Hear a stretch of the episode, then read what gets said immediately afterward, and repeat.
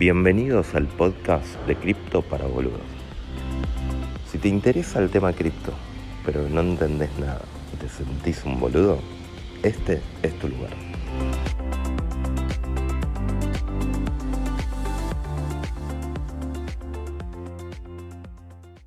Un gusto, muchas gracias por, por aceptar nuestra invitación. Hola, hola, ¿me escuchan bien? Sí, te escuchamos bien. ¿Cómo te va, Fede? Perfecto, bueno, muchas gracias por la invitación, un gusto estar acá con, con todos ustedes. No, Ah. un, un placer de nuestra parte. Muy bien. Eh, Vos sabés que hace unos, hace unos cuantos espacios eh, estuvimos con eh, Nati G y eh, Santi y Paolo. Eh, y ellos fueron los que dijeron, estábamos hablando de blockchain y de las eh, utilidades que se le podían dar a, a- a- a la blockchain, y de pronto ellos fueron los que dijeron eh, la justicia. El tema de la justicia, tienen que hablar eh, de cleros con Federico Ast. Y aquí estamos. Bueno, se, se hizo realidad, así que nada. Se hizo realidad. No, se hizo, se hizo realidad y además eh, nos pareció como muy impresionante. Era un espacio que era sobre, como decía Majo, sobre casos de uso eh, de blockchain. Casos de uso que no sea la, par- la parte de eh, la timba, por decirlo de alguna manera, ¿no? Eh, y bueno, y nos pareció impresionante que se diga la justicia, nos pareció impresionante, eh, digamos, pensar en que también pu- puede tener aplicaciones por ese lado y las cosas que pueden llegar a cambiar. Pero bueno, nosotros acá somos criptoboludos, no sabemos mucho y es parte de la gracia, así que hacemos preguntas bien de boludos, espero que no te moleste. Eh, y, bueno, yo creo que lo, eh, Yo tenía una pregunta personal para empezar, que es, la primera es si sos abogado. No, no soy abogado. Yo, de hecho, mi, mi, mi background viene del lado de la economía. Yo soy economista y yo estudié filosofía, eh, las dos en la UBA.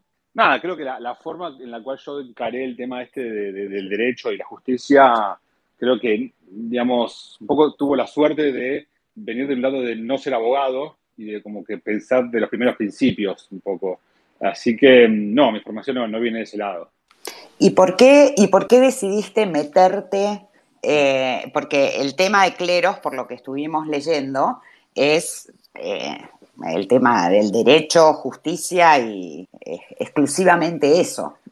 O por ahí leímos mal, eh, ojo. Sí, o sea, te cuento un poco cómo fue mi, un poco mi búsqueda, mi camino espiritual, eh, em, que me, llevan a lo que yo estoy haciendo ahora en Cleros. Em, bueno, yo soy argentino eh, y bueno, como los argentinos fuimos criados en un entorno em, de, de, bueno, de inflación, de problemas financieros, malos gobiernos y como que en algún punto nos fuimos sensibilizando a, digamos, al, al- al mundo del, del cripto inicialmente como una herramienta financiera, eh, digamos, que permitía protegerse de la inflación.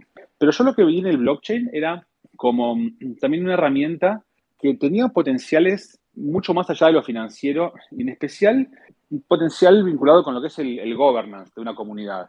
Y cuando yo empecé a investigar estos temas, estaba, algunas personas estaban empezando a, a- a pensar en el blockchain como una herramienta para construir instituciones nuevas, eh, instituciones digitales. Y no sé, por ejemplo, eh, San- Santi Siri estaba trabajando ya en, o empezando a trabajar en lo que era eh, el blockchain como una herramienta para eh, evitar fraudes en sistemas de votación, por ejemplo, ¿sí? para certificar votos y ese tipo de cosas. Y hay como un otro eh, aspecto muy importante de- de- del governance de una comunidad que es em, el, bueno, la justicia, ¿no? El resolver conflictos y, y nadie realmente estaba eh, em, haciendo eso, si nadie estaba pensando en eso. Y justamente el blockchain tiene una, una cualidad que es muy, muy interesante para lo que es eh, la justicia, que es que te garantiza eh, la trazabilidad y la inmutabilidad del proceso de decisión. ¿viste? Uno, uno cuando piensa en un sistema de justicia, lo que piensa es que tiene que ser un sistema que siga unas reglas que nadie pueda modificar,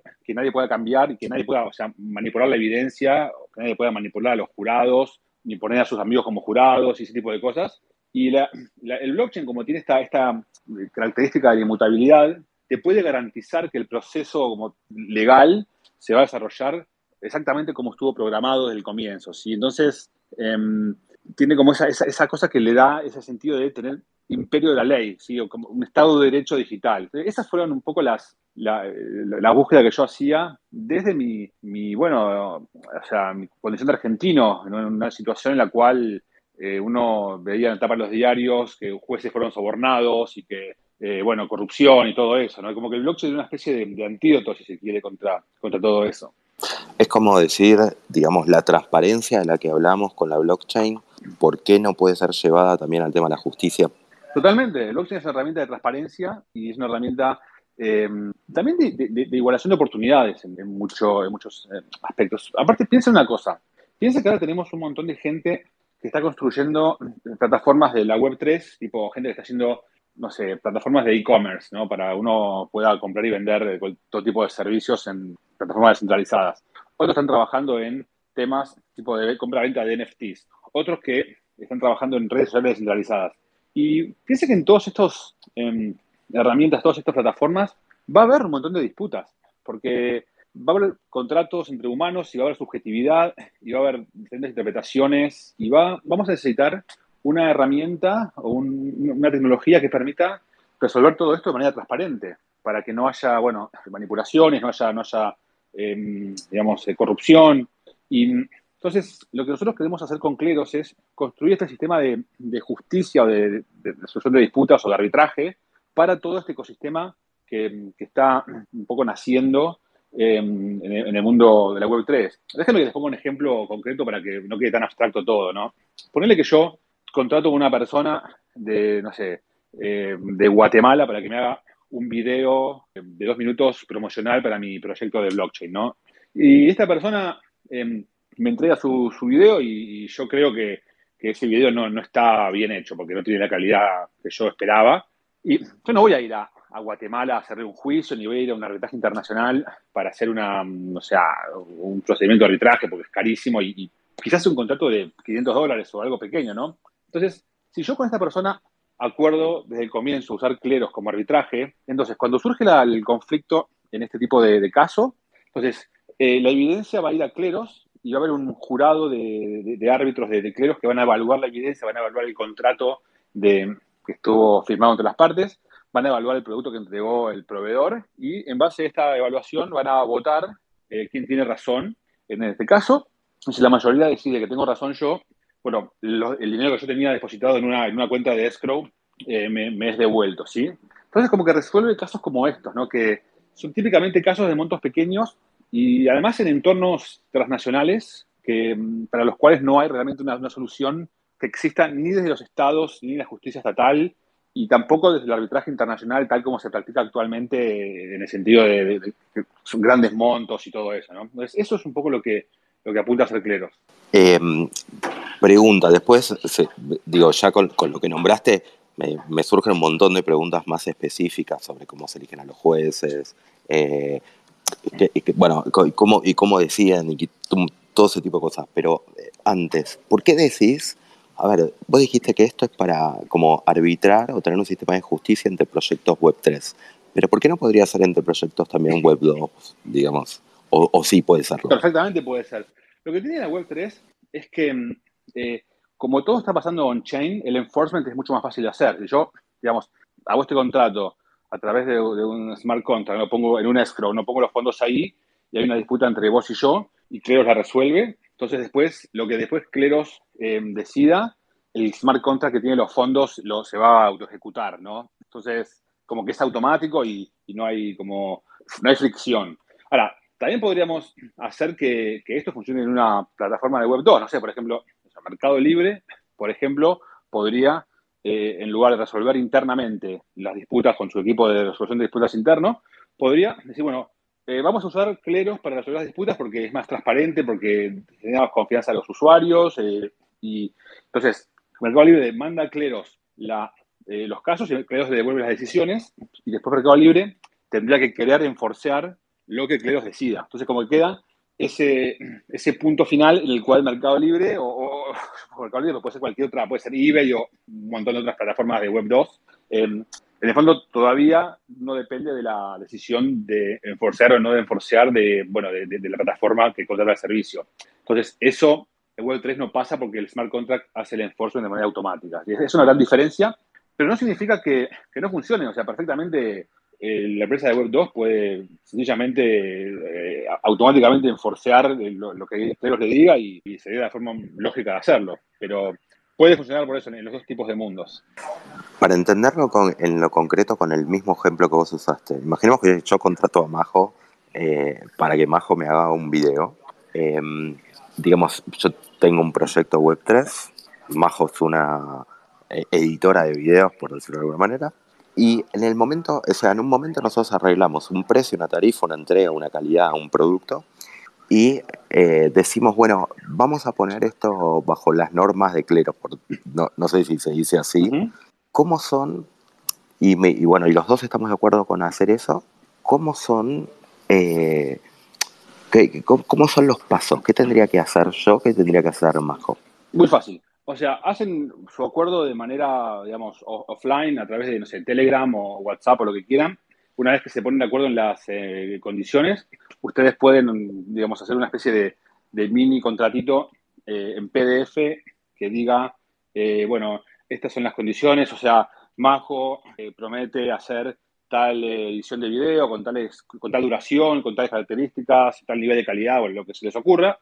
Después, una vez que ambos están de acuerdo, entran al sitio escrow.cleros.io y ahí tiene una aplicación en la cual vos podés subir eh, el contrato este a, a, una plataforma y además eh, vas a poder hacer un depósito en, eh, esta, en, esta, en este sitio, que es un sitio que es un sitio web 3, o sea, vos vas a hacer un depósito en, en Nether o en, o en DAI o en lo que acuerden, con el monto de dinero que hayas acordado con, con Majo pagarle por este contrato. Entonces, listo, ahora subiste el contrato y subiste el, el, el monto de dinero ese, está ahí. Entonces, ahora Majo puede ver que vos pusiste el depósito de fondos en ese lugar. O sea, ella ahora sabe que si ella hace su trabajo como corresponde hacerlo, los fondos están ahí y le van a ser liberados a ella. Porque el miedo que tiene ella es al revés que vos, que ella haga el trabajo bien y no se lo pague. ¿sí? cada uno tiene... Entonces, esto hace que las dos partes vean que eh, esta plataforma les permite, o sea, las dos partes eh, tener como certeza de lo que va a pasar. A vos, como el que contrata a Majo, saber que si no te hace un producto de calidad, recuperas tus fondos. Majo sabe que eh, si no, que si ella sí es el trabajo ese como corresponde, va a cobrar. Entonces, ahora bien, ponele que Majo te entrega el producto de la manera adecuada, vos estás contento, entonces tocas un botón que dice liberar pago, Majo recibe los fondos, vos tenés tu, tu video, todos felices y Cleros no entra en juego. Ahora, ¿qué pasa si Majo no hace el trabajo como vos esperabas que, que lo haga? En ese caso vos puedes tocar un botón. Perdón, sí. perdón, perdón, perdón que interrumpo. Sí. El Cleros no entra en juego en nada o eh, tú, por, por, ese proceso tuvimos que pagar alguna comisión o algo? Nada, o sea, tuvieron que pagar únicamente los fees de Ethereum, pero bueno, eso como cualquier app que usen de Ethereum, pero no, no tuviste que eh, pagarle a Cleros porque Cleros no, no, entró en juego. Es como un arbitraje normal en el cual las partes tienen, designan una, un árbitro en caso de disputa y si no hay disputa, listo, el árbitro ese ni entra en juego y, y no, nadie paga nada. ¿Está? Perfecto. Y después, entonces, pero ponele que sí, hay una, una, disputa. En este caso, lo que pasa, vos tocas un botón que decís, bueno, Majo me entregó algo eh, que no me gusta, yo le pedí que lo haga de nuevo. Ella me dijo, yo no voy a hacer más de nuevo porque yo cumplí con el, con el acuerdo, o sea, vos pagame lo que me debes. Bueno, cuando llegan a, esa situación de, conflicto, entonces lo que hacen es, tocas un botón y decís, mandar a, Cleros. Y ahora, Cleros va a recibir ese caso y va a elegir un jurado de árbitros eh, de manera aleatoria entre eh, personas que hayan depositado su, la moneda de cleros eh, llamada PNK dentro de la, corte de resolución de casos de videos, de edición de videos, ¿no? Cada cleros tiene muchas cortes, unas son para eh, videos, otras son para smart contracts, otras son para un montón de cosas diferentes. Y en este caso, bueno, al, al, ustedes hacer un contrato con, por un tema de un video, van a dirigir su eh, arbitraje a una corte especializada en edición de video, ¿sí? Ok, entonces, ahí había una, un conjunto de personas que son gente... Perdón, perdón, perdón que interrumpa, sí. perdón, él así interrupción. No, no, perfecto, así que... El, el, el, ¿qué, se, ¿Qué sería, digamos, una corte, jurados especializados en edición de video? Son... Eh, digamos, ¿qué es el perfil? Eh, ¿Abogados que entienden de contratos o personas que entienden de edición de video? Mira, en general van a ser personas que entienden de edición de videos, ¿sí? O sea, acá lo que importa es que mm, los jueces que hayan los casos eh, en cuestión sepan del caso en cuestión este. Y el que sabe más de un caso de, edición de video es gente que trabaja de editar videos más que, abogados especializados en, arbitraje eh, comercial, digamos. Entonces, en este caso, lo que pasa es que em, las disputas que, resuelve Cleros en gran parte de los casos no son disputas legales, son como disputas que pasan en comunidades de práctica y, que pueden ser resueltas más, eh, digamos, prácticamente por, lo que puede ser si querés peritos, ¿no? Estos jueces son como, como peritos, si querés un perfil, o sea, de quién sería un juez de estos tipos de casos. Bueno, pues es una persona que eh, trabaja en una productora de, no sé, de, cine durante el día y durante la noche quiere ganarse algo de dinero extra y quiere ser juez dentro de casos dentro de cleros, porque los jueces que trabajan en cleros eh, ganan dinero por, por, cada caso que resuelven. Entonces, ese sería el perfil de la persona que resuelve casos en este tipo de, digamos, de, conflicto del tema del video. Entonces, ahí em, eh, Cleros va a elegir un conjunto de jurados, eh, donde cada uno, vos querés ser jurado en Cleros, tenés que comprar la moneda de Cleros, como decía, y depositarla en la corte de, videos, si querés trabajar ahí.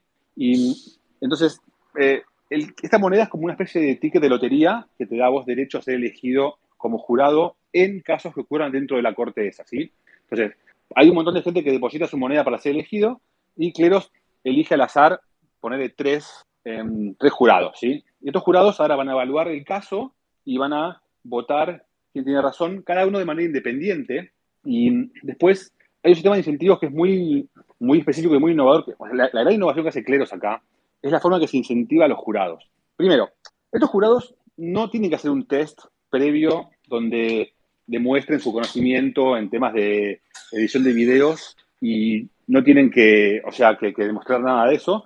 Cualquiera con la moneda puede depositarla en la corte en la cual em, quiere trabajar y ser elegido, ¿sí? Entonces uno se, ¿cómo sabes que la gente está, bueno, tiene idea de lo que está, eh, digamos, evaluando, ¿no? ¿Cómo sabes que estos tipos saben realmente el tema de los videos?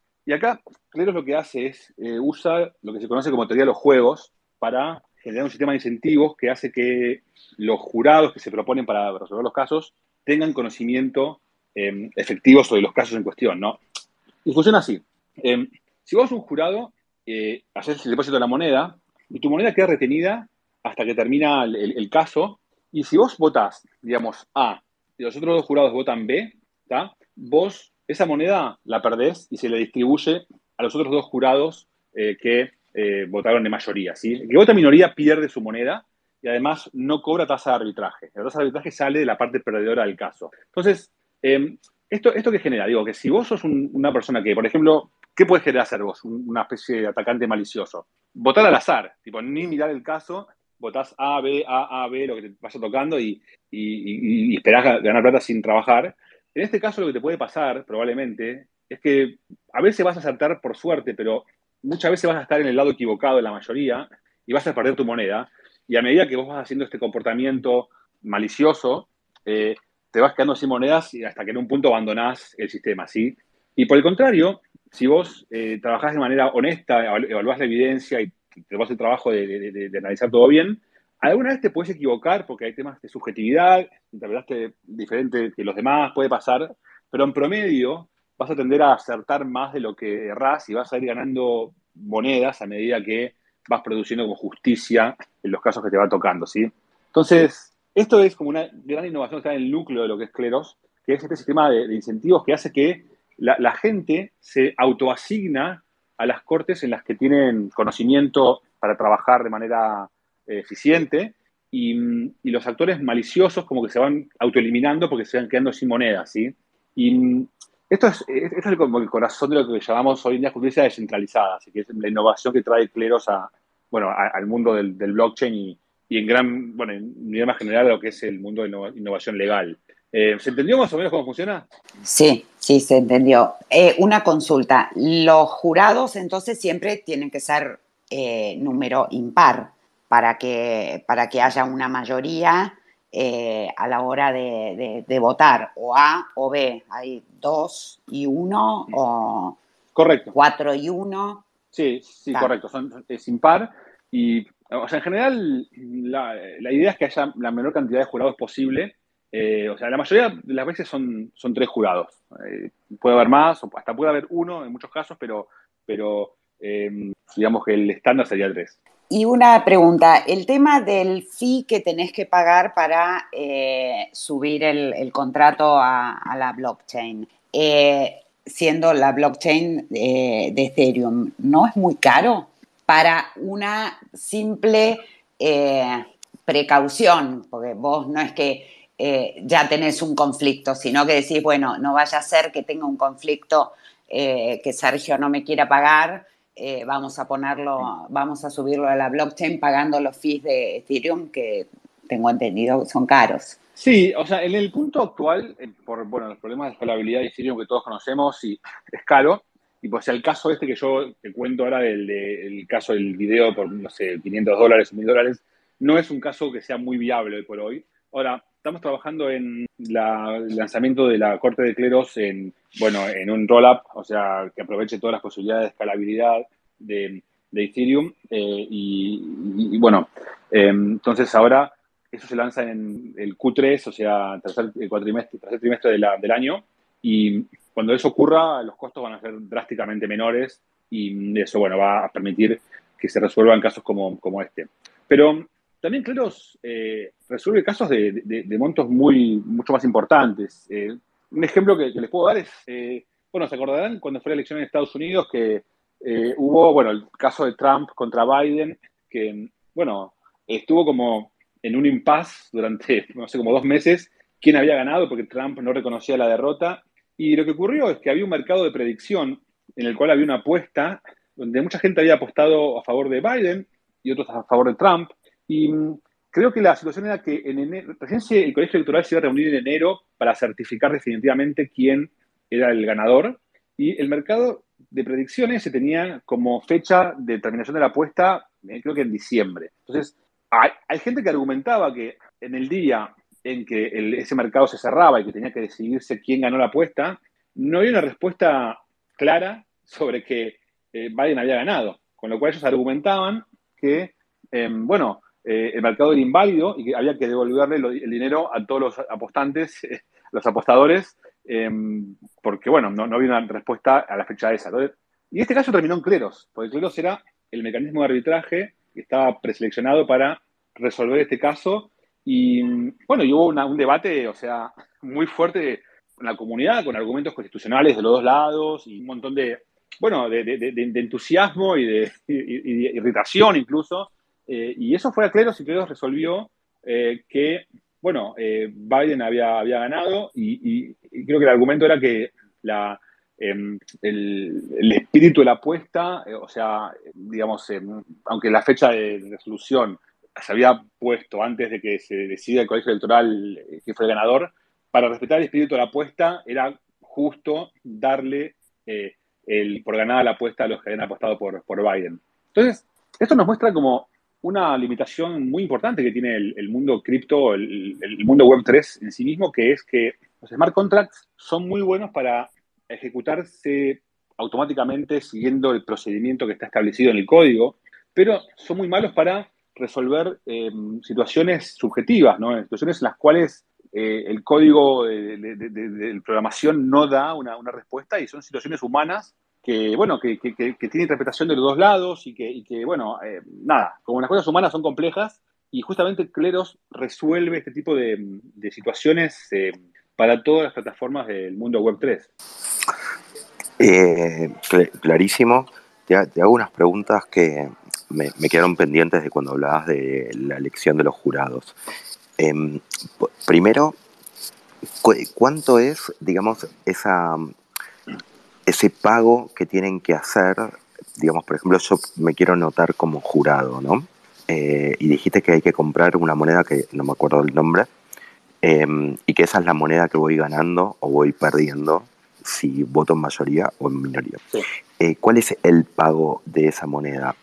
o qué valor tiene? La moneda hoy vale alrededor de 10 centavos de dólar, pero digamos que para vos ser elegido eh, en las cortes hay diferentes valores. Eh, típicamente las cortes que manejan casos de más valor requieren que hagas un depósito de más cantidad de monedas como para que haya una especie de correspondencia entre el depósito que uno hace eh, y el valor en juego en el tipo de caso en cuestión, ¿sí? Entonces, casos de mayor monto van a requerir un depósito más, más grande y casos más pequeños un depósito menor. como que es variable en función de, cuál sea el valor del caso. Y digamos que una persona que hace jurado, que se, que se anota, es como, casi lo veo como tener un Uber, digamos, ¿no? Em, recibe, tiene, tiene la posibilidad, digamos, o hay, por ejemplo, como analíticas que dicen, de este tema hay muchos casos, entonces eh, podés ser elegido todas las semanas y podés como predecir un poco tus ganancias. sí, es, es, correcta la analogía. Digamos, em, eh, o sea, Claro es una, en el fondo es una plataforma que conecta una demanda de servicios de arbitraje con una oferta de servicios de arbitraje. De la misma forma que, Uber conecta una demanda de viajes con una oferta de viajes. Entonces, si hay de pronto una gran demanda de, de, distribución de casos, de, no sé, de NFTs, eh, va a haber como un aumento de la demanda y eso tendería a generar un aumento de la, o sea, del precio por resolución de caso y entonces eso tendería a atraer más eh, árbitros en temas de NFTs y eso llevaría a un nuevo equilibrio en el mercado de arbitraje de, de NFTs del mismo forma que, Uber equilibra como su oferta y la demanda a través de los search pricing, que bueno, que te sube eh, horas pico, te sube el precio. Es una buena analogía, funciona de, esa manera en la búsqueda de un precio de equilibrio en el cual se iguala la oferta y la demanda de, servicios de, arbitraje. Así que es correcto. La otra pregunta de, que no entendí, ¿por qué conviene que los jurados sean la menor cantidad posible.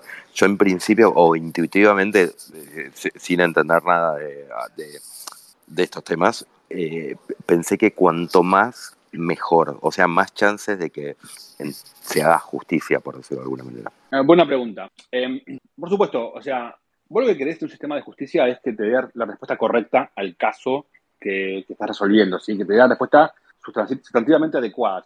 Ahora, si vos podés llegar a esta respuesta con tres jurados, eso es mucho más eficiente que hacerlo con 201 jurados, porque le tenés que pagar a solamente tres personas por analizar la evidencia y, tomar la decisión y no a 201 personas. Entonces, si vos podés, o sea, una decisión correcta con un menor número de jurados es preferible a una decisión correcta con un mayor número de jurados. Eh, no sé si se entendió esa explicación. Sí, sí, se entiende. Que, lo que pasa es que, claro, todavía no hablamos de eh, o me dispara la pregunta de, ¿el que pierde es el que paga? ¿Cómo, cómo es, digamos, eh, cómo es ese tema, digamos, de... O sea, primero, otra, otra pregunta que me surge. Em, la cantidad de, jurados lo elige Cleros, es como la plataforma de manera automática o eh, digamos los, las dos personas en conflicto son los que eligen la cantidad de jurados. Y después si, si el que pierde tiene que pagar una FIS o una multa o eh, hacia los jurados, digo, y hacia cleros. Bien. Entonces, típicamente la, cuando vos haces el acuerdo con acá para Don Bajo para hacer el, trabajo este del producto de, video, entonces ustedes deciden que en caso de disputa van a usar la corte de edición de videos. Esa corte ya tiene predeterminado que en su primera instancia de resolución va a haber tres jurados, digamos. ¿sí? al elegir la corte, uno de los parámetros de, esa corte es la cantidad de jurados que va a tener. Y bueno, acá, por ejemplo, son tres, digamos. Y entonces vos, acordate que vos ponías eh, los fondos del escrow eh, para, o sea, el pago para Majo lo ponías en el escrow. Ahora surge la disputa y ¿qué, qué pasa? Ahora hay que poner fondos para pagarle a los jurados. Entonces, si hay una disputa, vos tenés que poner un monto adicional, eh, que no sé, X cantidad de, de, de, de Ether, y Majo pone de su lado la misma cantidad que vos y eh, si vos ganás, vos recuperás tus fondos que estaban en el escrow, que era por el pago original de, Majo, y los fondos que pusiste en garantía para la disputa y Majo no recibe los fondos que estaban en el escrow y además esos fondos que puso para el caso los pierde y se distribuyen entre los jurados que resolvieron el caso. Y así eh, es como Cleros también le paga a, los jurados que, trabajan que, evaluando la evidencia. Me, surge, perdón, eh, me surge me parece fascinante. Em, siento como que hay bastante más incentivo para, digamos, decir, para decir a la hora de eh, contratar un servicio eh, de parte del, lado que contrata que del parte del lado del que tiene que dar el servicio, digamos. Es decir, es como que yo digo, bueno, si yo la contrato a Majo y yo voy a querer eh, meterme en cleros y, más, y, siento que Majo no, no va a tener tantas ganas. O sea, uno, uno puede imponer, yo puedo imponer, porque en realidad puedo ponerlo como condición, ¿no? Es que si no, no... lo que pasa es que... perdón. Sí, Majo, sí, por favor. No, no, que en este caso claramente yo no voy a querer porque hasta ahora no paro de perder, no me conviene. Pero, pero lo que pasa es que yo también puedo estar dudando de vos. Y digo, yo le mando, porque aparte yo te mando un archivo y, después ni nos vimos.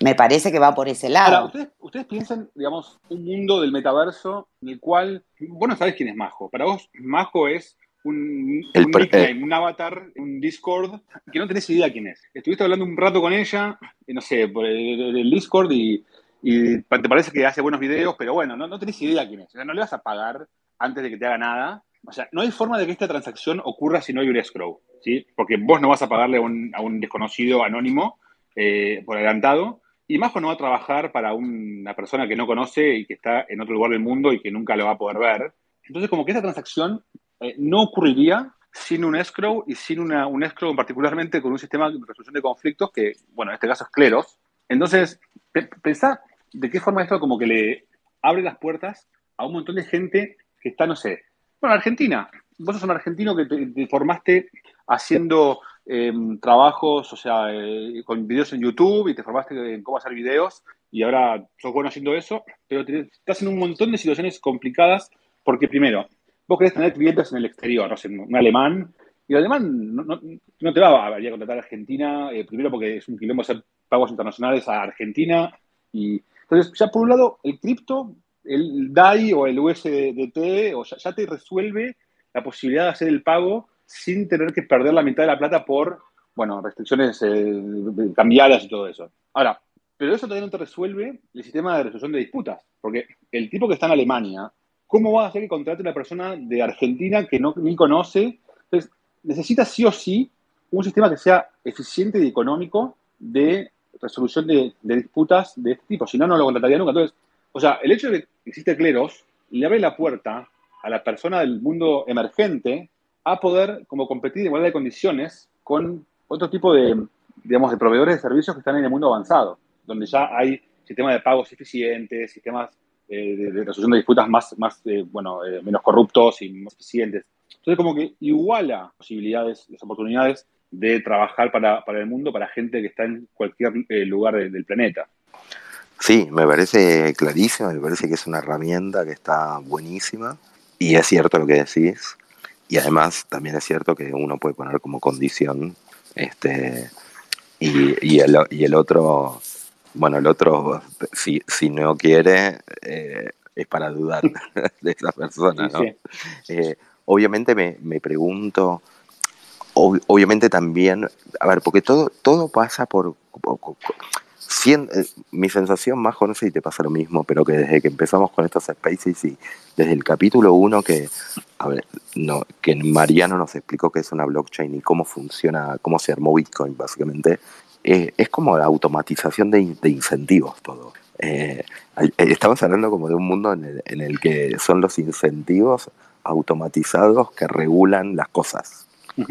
Sí, sí, y el tema de, los, de los jueces, que a mí me había quedado la duda, si los jueces tienen una especie de scoring, si, si resuelven un caso bien, resuelven otro caso bien, si tienen más posibilidad de ser elegidos para otra para un tercer conflicto o si la elección es totalmente aleatoria. Es aleatoria en función de las monedas que tiene cada una de las, de personas que hacen el, depósito en la corte para ser elegidos. O sea, en el futuro, por supuesto que, podemos aprender nuevas eh, cosas y, o sea, y, hacer ajustes en el sistema. Nosotros eh, hemos hecho ajustes en el sistema para mejorar el sistema de incentivos. Nosotros somos una, una, digamos, un proyecto de matemáticos y de, o sea, economistas aplicados. Mucho lo que hacemos es investigación en teoría de los juegos, en incentivos. Eh, entonces, gran parte de, nuestra tarea es justamente entender de qué forma podemos estructurar el, sistema para que produzca resultados eh, adecuados a, un costo que sea bajo y que no permita a agentes maliciosos romperlo, eh, corromperlo, este, tergiversarlo. Entonces, seguro que en el futuro, en base a la experiencia que vayamos recopilando, podría haber cambios vinculados con, el mecanismo que, bueno, los evaluaremos y implementaremos los que tengan sentido, por supuesto. Perdón, me quedó, me quedó esa, también esa duda. Obviamente el, los, jurados no pueden ponerse de acuerdo. ¿Cómo es ese anonimato? Por, me imagino que tiene que pasar por ahí, como para que los eh, jurados no se pongan de acuerdo. O sea, los jurados, en principio, lo único que, saben uno del otro es la dirección de Ethereum que fue sorteada como eh, jurado. ¿sí? Vos no sabés quién es la persona que está detrás, pero ves que fue elegido el jurado 0X, o todo eso. Y entonces, vos podrías tratar de, acercarte a ese jurado en un grupo de Telegram o como sea en Discord o, tratar de buscar quién es y seguramente lo puedes lograr.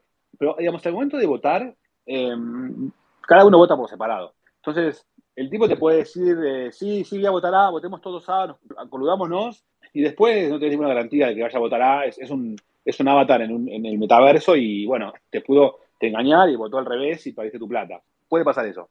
Y más allá de esta situación, también lo que, lo que hay es em, un sistema de apelaciones que busca em, justamente resolver este tipo de situaciones. Suponete que en realidad eh, hay, una, hay una disputa en la cual estás vos involucrado eh, vos sos una de las partes, y compras un montón de monedas de cleros y las depositas en la corte esa cuando sabes que va a empezar la disputa para vos ser elegido muchas veces de diferentes cuentas y en realidad como que son varias cuentas pero que en el fondo son todas controladas por vos, ¿sí?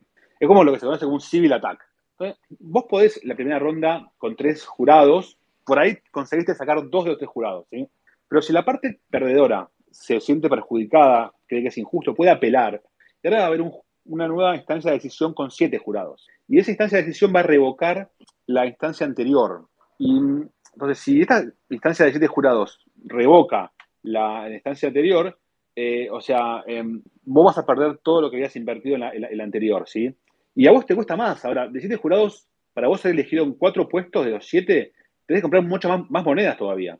Y si hay otra apelación, va a haber 15 jurados. Y conseguir ocho puestos de los 15 jurados es difícil. Entonces cada vez va creciendo más, hasta un límite de 511 jurados, y a vos cada vez te, hace, te va haciendo más caro sostener tu ataque para manipular, para coludirte y hacer que el sistema falle a tu favor, ¿sí?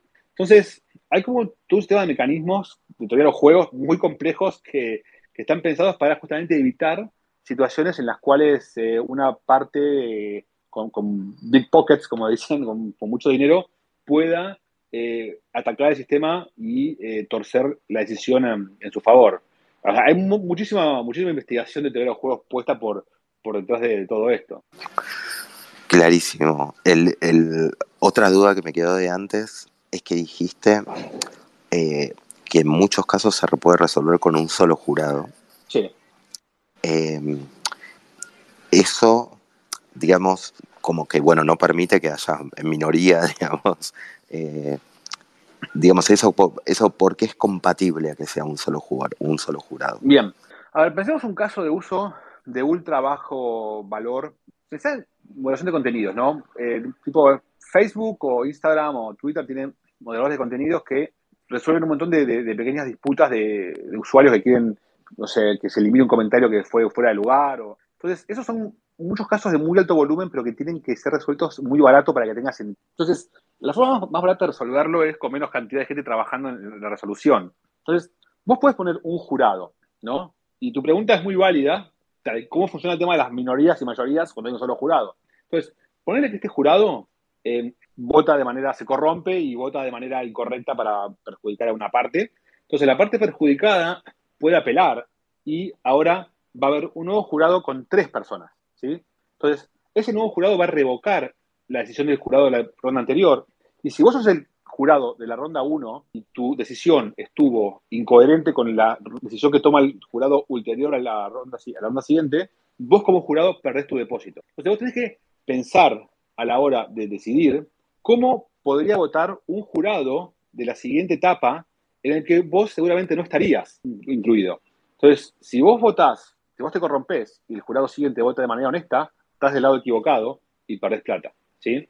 Entonces, lo que le importa a cada jurado al decidir no es tanto cómo van a decidir los demás jurados de mi ronda, sino cómo decidiría un potencial jurado futuro que sea convocado en caso de que haya una apelación. ¿Se entiende cómo, funciona? Clarísimo, clarísimo. Esto, está bien, esto yo, te pregunto, pero sé que la respuesta va, a ir por el lado de, los, de incentivos.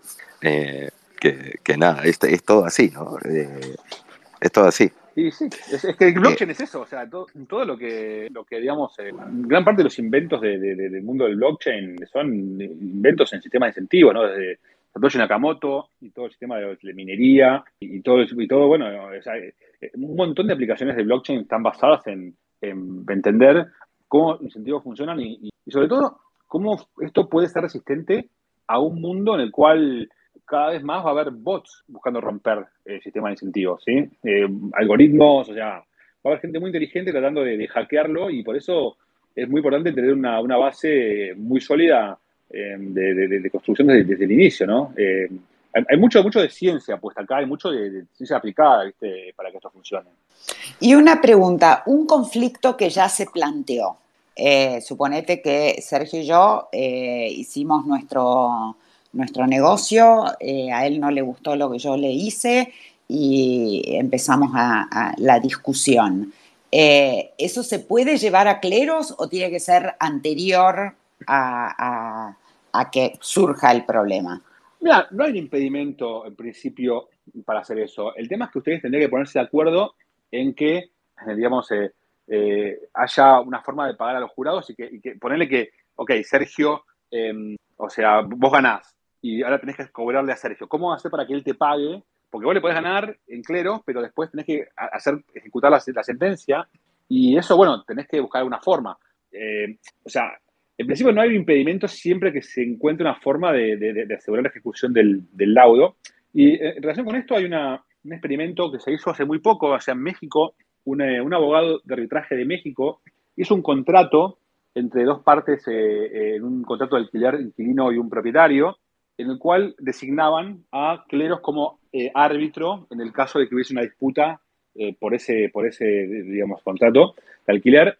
Y hubo una disputa, esto se fue a resolver a cleros, cleros emitió un laudo y este, este árbitro mexicano llevó este laudo a un juez de, México, de Guadalajara, y este juez lo que hizo fue, bueno, eh, o sea, reconocer o homologar este laudo y ordenar la ejecución por, la, la, fuerza pública. Entonces, en este caso, como se consiguió que el sistema judicial mexicano acepte el laudo de pelos como legalmente válido, entonces ahí se te resolvió ese problema de cómo te aseguras que este, este conflicto entre, ustedes se, pueda realmente eh, ejecutar la sentencia, porque bueno, en este caso em, la justicia de México lo, reconoció como válido. Entonces, esto surgió, e, e, este caso se, se, resolvió hace unos cuatro o cinco meses que se dio la sentencia, y ahora hay gente en un montón de lugares, o sea, en España, en Francia, en Honduras, en Guatemala, en Colombia, en Uruguay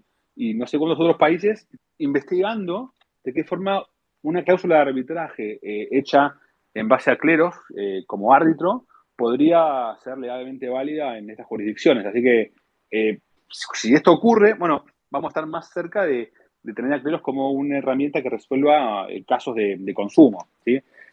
nunca Cleros va a llegar a, resolver casos de, no sé, penales o, cosas, digamos, que, tengan mucha complejidad. Eh, no está pensado para eso, está pensado para temas comerciales, generalmente también de bajos montos. Puede, no necesariamente, pero generalmente eh, está pensado para casos de más de alto volumen y, bajo valor. ¿sí? Esa es la, digamos, un poco eh, el objetivo. Aunque puede usarse para otros casos también un poco más complejos. Vendría a ser para algo que en nuestro sistema de justicia se manejaría por una mediación sin llegar a un juicio. Sí, sí, sí, sí. Es, una, es un sistema de mediación barra arbitraje ultra eficiente que tiene además la, ventaja de, de, ser mucho más, bueno, más rápido y más barato que los casos de mediación tradicional, digamos. Eh, cleros, los casos dentro de cleros tardan en general una semana o un poquito más que una semana si no hay apelación, entonces como que está todo optimizado. Cuando me preguntan por qué es tan complicado el sistema de incentivos, todo eso, bueno, porque realmente al funcionar de esta forma el sistema de incentivos con los tokens y todo esto, logra ser 10 veces más eficiente que eh, los métodos tradicionales. ¿sí? Eh, realmente, el arbitraje online que existe hoy en día, eh, o sea, obviamente es mucho más eficiente ir a una mediación online que ir a un lugar físico en el cual haya que viajar y todo eso. Pero esa mediación online sigue teniendo un, árbitro tradicional que evalúa los casos y habla con las partes. Entonces, es 20% más eficiente, ¿no?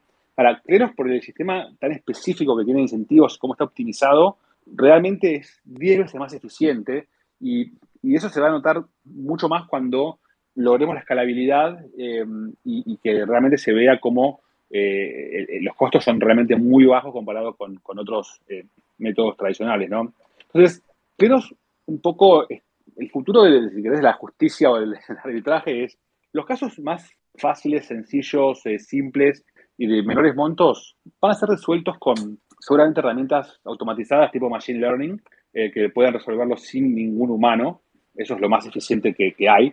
Pero hay casos que, aunque son todavía de bajos montos, tienen cierta complejidad humana, de interpretación o de subjetividad que hace que no sean fáciles de resolver por, por las máquinas por sí solas. Entonces, este tipo de casos son como los óptimos para, para cleros. Y después va a haber otros casos que son aún más complejos, que involucran tipo múltiples partes o, temas que sí requieren interpretaciones legales eh, o, bueno, una formación diferente, o sea, más abogadil si quieren. Y esos casos seguramente no, no serán para cleros, serán para métodos online tradicionales de, disputas, eh, pero más parecidos a los, a los actuales, pero bueno, online, pero, pero más como los que ya conocemos antes de cleros. Fede, cuando, cuando hablas de escalabilidad, te referís a lo que mencionaste antes, que son, lo que dijo Majo, que ese es el precio del gas por un lado y la adopción, digamos, ¿no? Correcto, correcto. El precio del gas desde ya es, una restricción enorme que hay ahora. Y también cuando haya más adopción, lo que va a pasar es que también va a haber gente que se especialice. Hay gente que se va a convertir como un especialista en resolver casos de eh, videos dentro de cleros. Y a medida que esa gente se especializa, bueno, más gente va a querer usar cleros para resolver esas disputas y eso va a traer más gente que se especialice. Y hay gente que seguramente va a trabajar, digo, su trabajo va a ser ser juez de casos de videos dentro de cleros o de muchos otros tipos de casos que, surgirán. O sea, pero, pero sí, a medida que, crece la cantidad de casos, se genera este fenómeno de aprendizaje que va a hacer que los casos sean todavía más económicos de resolver y, más rápidos. Me da mucha curiosidad em, saber cómo, cómo eh, le, está yendo hasta ahora, es decir, eh, digamos, cuántos, cuántos casos tuvieron, cuántos, digamos, casos se resolvieron, cuántos jueces tienen inscripto, eh, cuántos, jueces no, ¿no? Jurados serían. Eh, ¿Cuántos nuevos se suman por día? No, no, no es que quiero métricas así precisas. No, no, pero, te puedo dar la métrica, o sea, al, minuto si querés. Mira, hay una, herramienta que se llama, Cleros Board, eh, vayan a clerosboard.com, desarrollada por un miembro de la comunidad llamado Koki, a quien le mando un, gran saludo además. Eh, y eh, la vi recién y tenemos, Cleros resolvió hasta ahora 1.118 casos, eh, ya se le cerraron 1.106, hay 12 eh, que se están resolviendo ahora, em, hay un total de, o sea, Cleros repartió a los árbitros fondos por un total de 750 mil dólares en, bueno, en fees de arbitraje, cantidad de, jurados activos 762, cantidad de jurados que ya fueron elegidos para ser jurados 485. Bueno, entren a clerosboard.com y ahí tienen toda la información que, puedan soñar y más todavía. Buenísimo. Y, hay gente que después, los que pierden el caso, se quejan o eso se ve reflejado. O, por ejemplo, ¿qué porcentaje de casos van a apelaciones? Em, digamos, ¿cómo, miden, cómo están midiendo la eficiencia del, del sistema? Es una muy buena pregunta esa. Cleros es un sistema que resuelve conflictos, ¿no? Entonces, su naturaleza no, digamos, no es hacer a la gente feliz, digamos, en el sentido de, Disney. Eh, siempre... Es como, es como comprar un seguro. O sea, claro, uno, no, uno no quiere. me gusta eso. Pero, digamos, Cleros sí, o sea, es mejor usar Cleros y el caso se resuelva rápido en una semana y a un costo bajo, a no usarlo y que se resuelva en varios años y a un costo alto. ¿sí? Entonces, la gente que pierde em, no estará contenta, pero también es importante que, eh, digamos, crea que el proceso se desarrolló de manera transparente y, honesta, en el sentido de que, como decía al comienzo, ¿por qué blockchain? Porque eso le da a las partes la certeza de que todo eh, el procedimiento se desarrolló como se conoce en el mundo del derecho con debido a proceso. ¿no? Todo se hizo como había sido previsto, la evidencia no fue manipulada por nadie, nadie pudo cambiar nada, eh, ni cambiar una cosa por otra, ni nada. Y nadie pudo manipular la forma de elegir a los jurados. nadie pudo poner a su amigo como jurado ni nada. O sea, todo se desarrolló exactamente tal cual estaba previsto en el, código, ¿sí? Entonces, ¿a, qué puede aspirar un sistema de, resolución de conflictos? O sea, no puede aspirar a mucho más que eso. Puede aspirar a, bueno, a, darte una certeza de cómo se, cómo se, desarrolla el, procedimiento, que no es lo que ocurre en el mundo web 2. Por ejemplo, el sistema de, de Twitter de moderación de contenidos. Vos tenés una cuenta de Twitter que tenés un montón de seguidores y que vos derivás tu, trabajo de esa cuenta, que, porque te promocionabas con eso, y un día alguien te acusa de violar las términos y condiciones y a vos te, un moderador te baja el pulgar y, bueno, te expulsan de Twitter. Y todo ese proceso ocurrió dentro de una caja negra de Twitter. Eh, Twitter, porque se me ocurre, pero puede ser Facebook o, cualquier otra plataforma web 2, y no tenés un recurso mucho más a donde ir. Si ellos, es su empresa, ellos deciden cómo resolver los conflictos. Eh, bueno, perdiste, te echaron, listo, todo afuera. Y, o sea, eso es injusto, ¿no? Esa, tener esa cosa de tener gran parte de tu vida que está pasando en esa plataforma sobre la cual no tenés, primero, no tenés control de cuáles son las reglas en base a las cuales se va a resolver los casos y no tenés control sobre el procedimiento que se va a seguir en caso de disputa. Entonces, eh, la Web 3 nos, trae un poco, nos pone en el control de los usuarios esta posibilidad, primero, de que recuperar nosotros el control de las normas que van a regir la, la comunidad, en el caso de una red social centralizada, por ejemplo, y en el caso de Cleros, traer certeza al procedimiento de resolución que se va a usar en caso de conflicto. Entiendo, justo, justo además se sumó un, querido amigo que, tuvo un problema que le ah, deshabilitaron la cuenta por muchos meses por algo totalmente injusto, así que mientras contabas, diste ese ejemplo, me estaba acordando de él. Eh, perdón, quiero, quiero hacer una aclaración. Eh, nosotros en estos espacios, porque hay muchos que piden que están pidiendo micrófono, nosotros en estos espacios, como después lo subimos a podcast y decidimos como no, no, no abrir micrófono, pero lo que sí pueden hacer es mandarnos un DM y, y dejar su pregunta y nosotros la trasladamos. Así que eso como aclaración para todos los que están pidiendo. Si tienen, dudas pueden venir al, Telegram de, Cleros, hay un Telegram en español, hay un Discord, hay un montón de lugares en los cuales o, yo u otro miembro de la comunidad les puede responder las dudas que tengan. Dale, después eh, si podés mandar un, un tweet con la, con la dirección, con el link, porque está, tapiola eso. Yo estoy eh, acá en el Cleros Board eh, como loca. Explícame qué es Humanity Court, que es en este momento la más activa. Sí, bueno, tenemos un proyecto llamado Proof of Humanity. Creo que, creo que Santi va a estar en, el futuro y aparte hacemos el chivo para, su participación, en la cual el mecanismo que desarrollamos eh, la gente puede hacer su, una postulación para aparecer en Proof of Humanity y eh, después, eh, si tu postulación no cumple con las normas de la plataforma en el sentido de está duplicada o no cumple con, ciertas formalidades que tiene que cumplir, puede ser impugnada y esto genera una disputa entre la persona que hace su postulación y el impugnador y ese caso se resuelve en cleros. Entonces, ese caso, esos casos van a la corte de Humanity Court que es la que ahora tiene justamente más casos y que surgen de eh, Proof of Humanity como plataforma. Así que esa es la aplicación. Sí, con, eh, con Santiago vamos a estar el, después del 10 de marzo, no sé si es el 16. Eh, Sergio por ahí se acuerda, yo no me acuerdo bien la fecha. Sí, sí, el 16 de marzo vamos a hablar de Proof of Humanity y, todo esto, y, de a poco vamos como uniendo las piezas del rompecabezas. Antes dijiste sí. antes dijiste metaverso y la semana que viene vamos a hacer un espacio para aprender sobre el metaverso. Nosotros vamos aprendiendo a medida que, que vamos preguntando, así que este, a veces nos cuesta para adelante. está bueno, está bueno porque le van dando a la gente los diferentes piezas del ecosistema y, y, aparte a mí me da mucha satisfacción ver que hay tantos argentinos involucrados en esto, ¿no? Son de herramientas que se usan en todo el mundo y tantos argentinos está trabajando en todo esto es orgullo nacional para mí, para, para Argentina y cuando vino Vitalik hace un el mes pasado, nada, también estaba impresionado, así que nada, lo felicito por, por esto, creo que además hace falta que la gente entienda más que el cripto es mucho más que, eh, bueno, la timba, como decían, y, y nada, o sea, nada, me, encanta. Eh, los felicito y ojalá sigan mucho más adelante difundiendo todas estas cosas.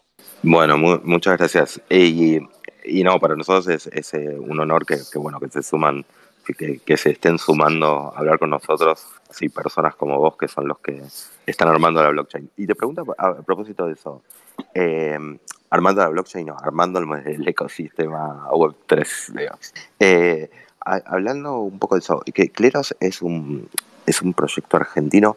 ¿Cómo? No, no, no te pregunté, creo, en qué momento gana, en qué momento cobra, qué son los, los fees de, de Cleros o, o si es el token ese, digamos, el valor de ese token o cómo es el modelo de negocio de Cleros. Eh, sí, o sea, eh, modelo de negocio no, no es, no, Cleros no, no es una eh, no, no, es una empresa digamos, tradicional, es un protocolo de blockchain, es un mecanismo de coordinación no, no cobra fee. Eh, Cleros lo que hace es el modelo de negocio es eh, si hay muchos casos dentro de Cleros y le va muy bien a la plataforma porque resuelve muchos casos y la gente la usa y viene más jurados y viene más casos, o sea, eso va a tender a que haya una alta demanda del token y eh, esa alta demanda del token se, traduciría en apreciación bueno, del, token y ese es el, modelo de negocio, pero no, no hay fees ni, nada, nada de eso. Perfecto. Em, me, me, piden por privado que si puedes linkear la página de los de los jueces y los casos y después poner, poner un... Bueno, si quieres después poner link me, eh, mencionándonos así podemos... los que se, quedan así con dudas o quieren saber más pueden investigar. Em, y Majo, no sé si quieres preguntar algo más para mí. Eh, yo, estoy, yo estoy alucinada con la, con la página Clerosboard. Eh, me gusta la data a mí. Eh, y estoy viendo que hubo 1.118 disputas, 1.106 casos resueltos. Actualmente están trabajando en 12. es muy bueno. 762 jurados activos eh, Round Jurors, no sé qué es. Los jurados que fueron eh, ya sorteados y elegidos como jurados. Ah, ok. No, está, muy buena, muy, muy, muy fácil de entender y, bueno, ahí tenés números y después eh, los temas.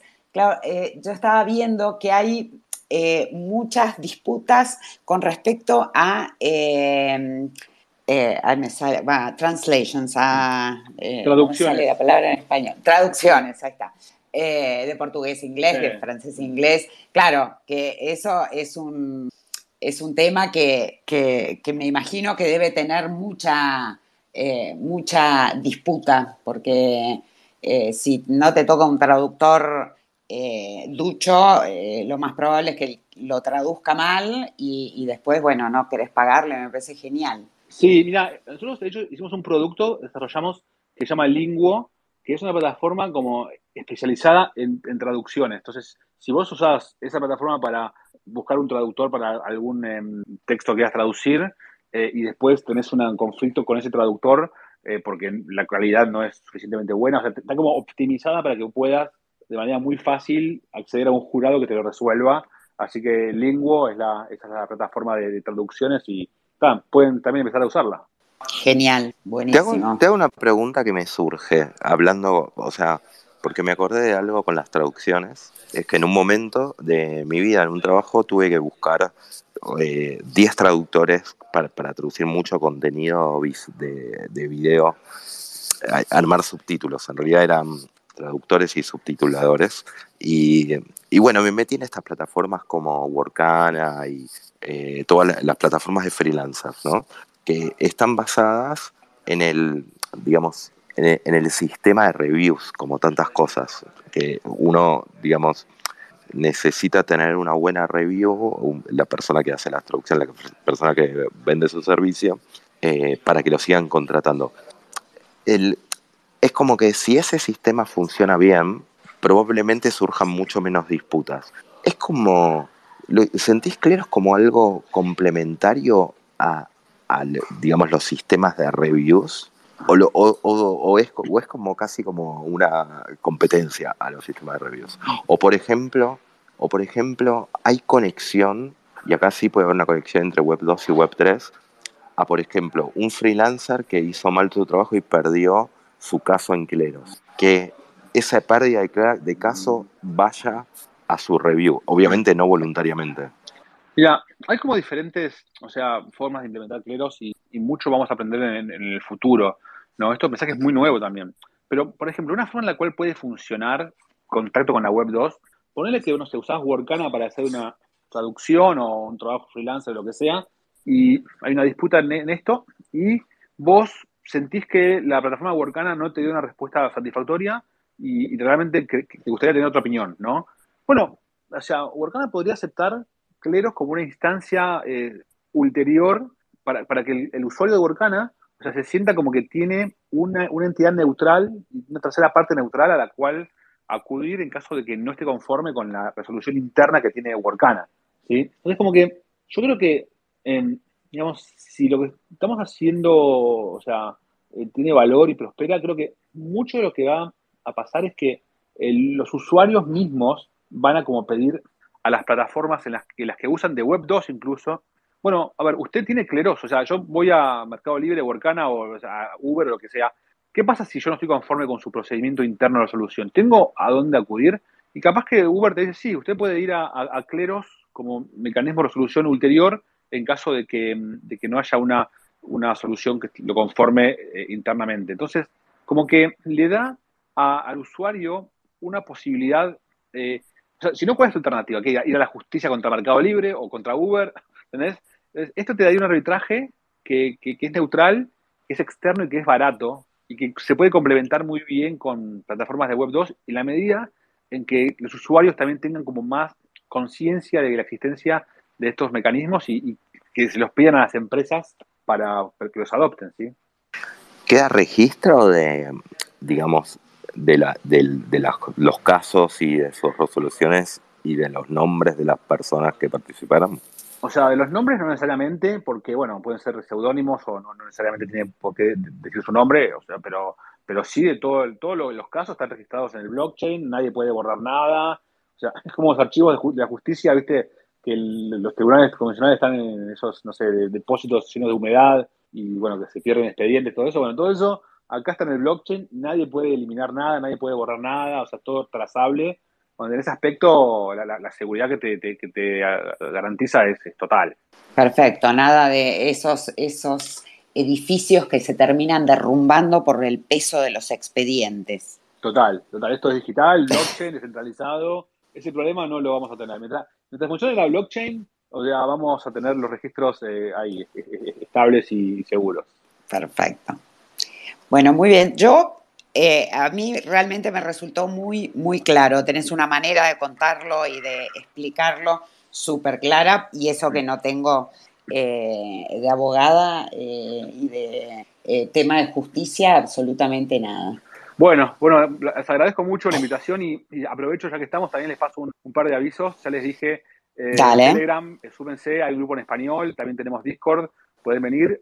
Y además de Clero, yo también soy, bueno, docente en Coursera, que es una plataforma online de educación, tengo tres cursos. Un curso que es una introducción al blockchain, que está en Coursera, que es el, del 2018 se lanzó y ya tiene cuatro, bueno, de la prehistoria del blockchain, así que ahí puede tener introducción al blockchain desde cero a, de la A a la Z. Después, si son abogados y les interesa saber sobre innovación legal, hay un curso que se llama El abogado del futuro, que también dicto yo, que les da un panorama de todo lo que es el futuro del derecho. Obviamente blockchain, pero también otros temas, otras herramientas como machine learning y otras tecnologías que están impactando. Y lanzamos el mes pasado, eh, porque el blockchain también es un poco de, también de finanzas, un curso eh, de cómo invertir en cripto que les da un montón de pautas para, bueno, ya sí, para comprar, vender, eh, eh, invertir a largo plazo, hacer trading, si les gusta hacer trading. Así que también los invito a, que se, bueno, inscriban, son gratis en español y remotos, así que bueno, nada, está hecha la invitación. Buenísimo. Eh, pasanos, por favor, los links, porque eh, está piola. Sobre todo lo de introducción al cripto eh, nos viene bien, Sergio. Dale, se lo paso. A nosotros, que estamos entrando. Obvio, a todos. nos anotamos en todas. Em, bueno, eh, Fede, muchísimas gracias. La verdad que estuvo buenísimo, clarísimo. Y te agradecemos muchísimo tu tiempo, tu espacio y felicitaciones por lo que están haciendo. La verdad que nos encantó, vamos a explorar. Em, y esperamos ser usuarios, pero no entrar en conflicto. No por un conflicto, al menos no, entre nosotros. No, al menos no entre nosotros. Y bueno, y le agradecemos también a todos los que estuvieron escuchando y participando. Como siempre, mañana eh, ya va a estar subido a, Spotify como podcast y, y, a las demás plataformas de podcast. Dale. Perfecto. Un gusto, hasta la próxima. Muy bien. Muchas gracias, Federico. Chao, chao. Chao a todos. Chao, Majita.